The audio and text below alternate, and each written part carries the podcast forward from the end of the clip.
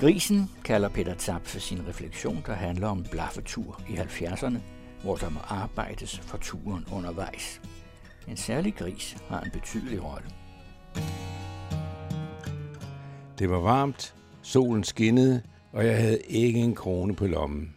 Jeg skulle fra Møn og til København for at ses med en ven, men havde ingen penge til hverken bus eller tog, så jeg besluttede at blaffe. Vejret var strålende, og det tydede ikke på regn, og der plejede også at være en del biler på vejene, især om formiddagen, så jeg begav mig optimistisk på vej.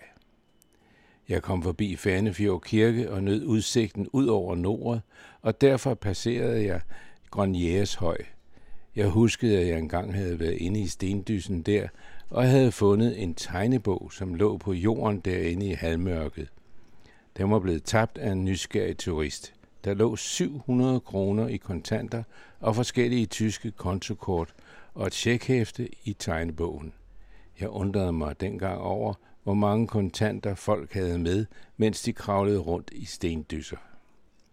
Men det måtte da være ærgerligt at miste penge og kontokort og tjekhæfte, så jeg afleverede det hele ugen efter på politistationen i Stege by.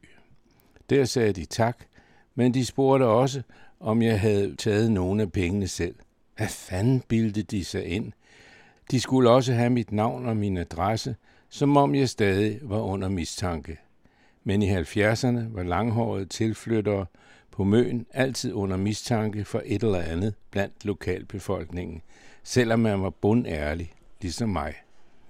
Senere fik jeg dog sendt en konvolut med findeløn på 600 kroner og takkebrev for ham, der havde tabt tegnebogen. Af findelønnen gav jeg 100 kroner til politiets kaffekasse. Det var faktisk ment som en investering i fremtiden, selvom de stadig var mistænksomme og var tæt på at antyde, at de jo ikke modtog hælervarer.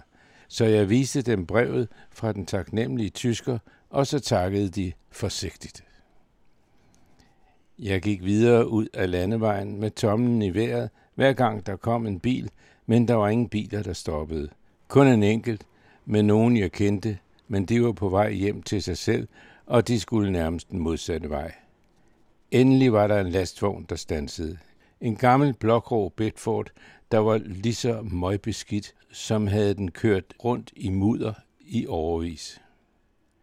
Føreren åbnede højre bildør, og i det samme sprang en lille sort og hvidbroget hund ud. Jeg trådte til side og lod den hoppe ud af bilen og ind i buskaget. Og så hilste jeg på manden ved rettet. Han sagde, at hans hund skulle skide noget så frygteligt, for nu havde den siddet og fæset ved siden af ham i de sidste par timer faktisk, lige siden de havde været ude på Østmøn. Så hvis vi lige kunne vente på den et øjeblik, så var det mægtigt. Det kan vi da godt, svarede jeg. Jeg har god tid. Lidt efter kom hunden tilbage. Den så glad og lettet ud og hoppede op i vognen igen. Den hed Buster, og den kravlede målbevidst om bag mig, mens den sendte mig et særligt jeg sidder her blik og satte sig til rette lige ved siden af føreren, der hvor den åbenbart altid sad. Føreren af vognen hed Gerner. Jeg præsenterede mig også og fik den plads, der var tilbage på forsædet. Der lugtede rigtig slemt indenfor i førerhuset. Det var måske hunden, der stadig fes. Så kørte vi afsted. Jeg var jo på vej til København og sagde, at hvis det bare passede ham at sætte mig af et eller andet sted på hans rute, så var det fint. Det gjorde det. Han skulle rundt omkring på Sydsjælland til forskellige gårde, men han kunne snilt sætte mig af i Holbæk eller Roskilde eller på vejen dertil, sagde han. Der var stadig en kraftig lugt i bilen, og jeg spurgte, om vi ikke kunne åbne vinduet, men det hjalp ikke spor. Det var hele bilen, mand og hund, der lugtede, og så snakkede vi lidt. Han spurgte, hvad jeg skulle i Københavnstrup, for det var vel der, hvor jeg kom fra. Det måtte jeg jo indrømme. Jeg spurgte, hvad hans plan så var i dag, siden han skulle omkring Sydsjælland. Ah, men jeg kører da med dyr, altså døde dyr, svarede han på sit sydsjællandske dialekt og pegede med sin tommelfinger bagud mod ladet.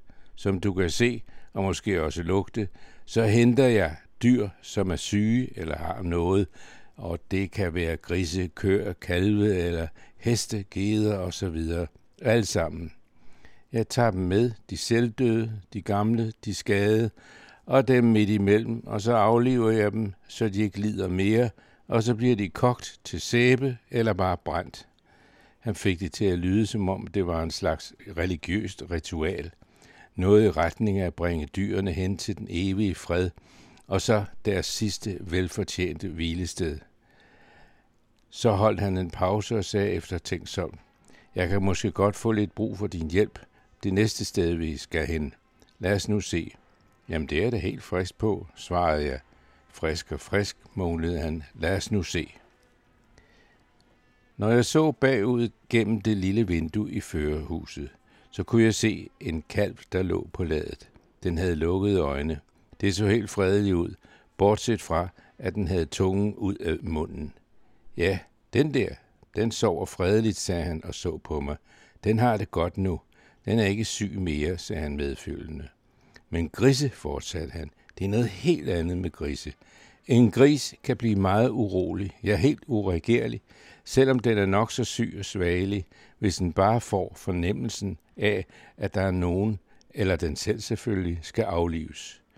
Dyr, men altså især grise, får meget hurtigt en fornemmelse af, hvad der skal ske, når de ser mig eller lugter min vogn. Så er det, de hyler og bliver urolige, selvom det måske slet ikke er dem, der skal aflives. De kan bare mærke det. Derfor parkerer jeg som regel bilen på lidt afstand, så de ikke bliver alt for balstyrige og ikke er til at styre. Det er især, hvis en er drægtig og har unger i maven. Dem skal man værne om. Søer, de er følsomme og kan ikke tåle, at nogen bliver aflivet i nærheden. Deres hjerte kan gå i udu af bare angst, og de kan dø af anstrengelse. Så risikerer den landmand måske pludselig at miste seks eller otte smågrise oveni, og det skal vi helst undgå, sluttede han alvorsfuldt.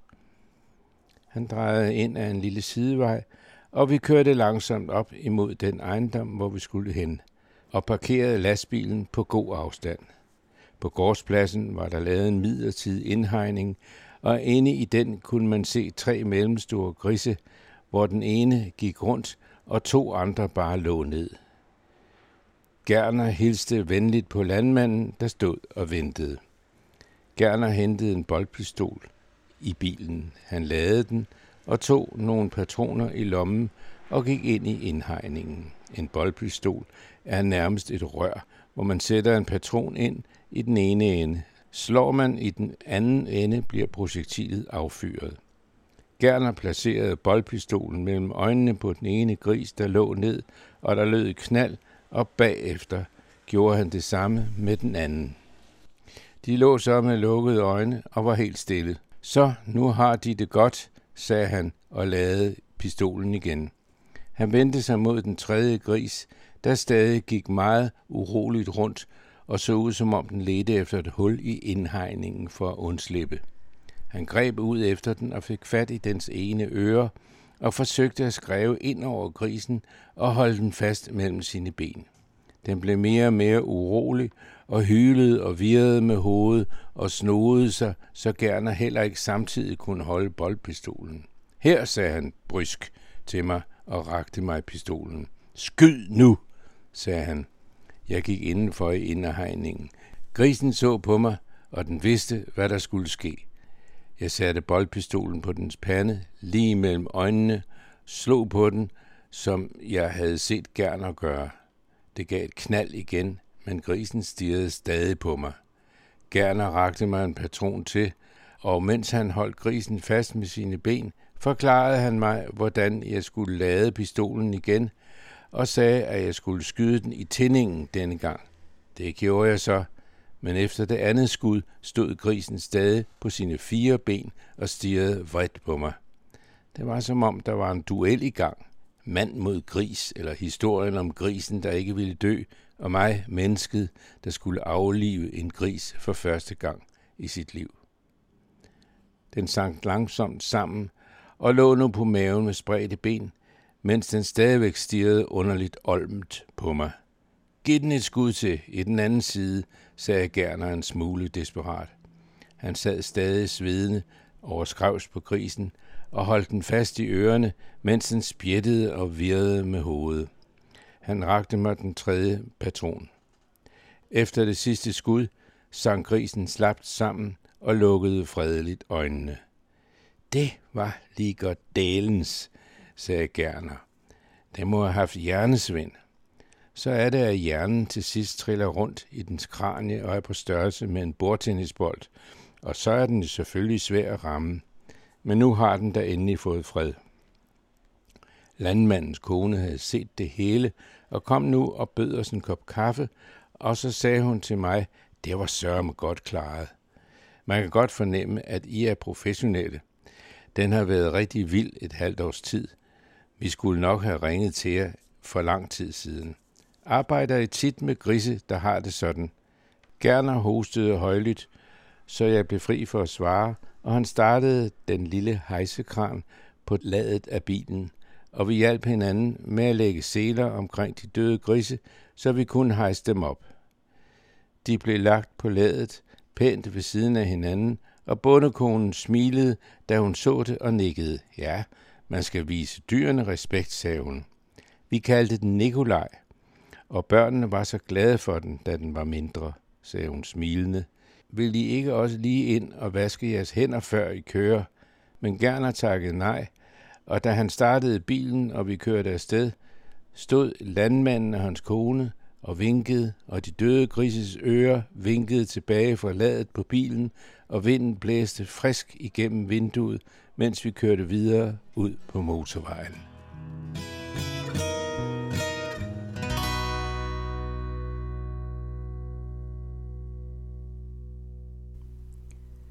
Det var Peter Zapfe, der læste sin refleksion, Grisen.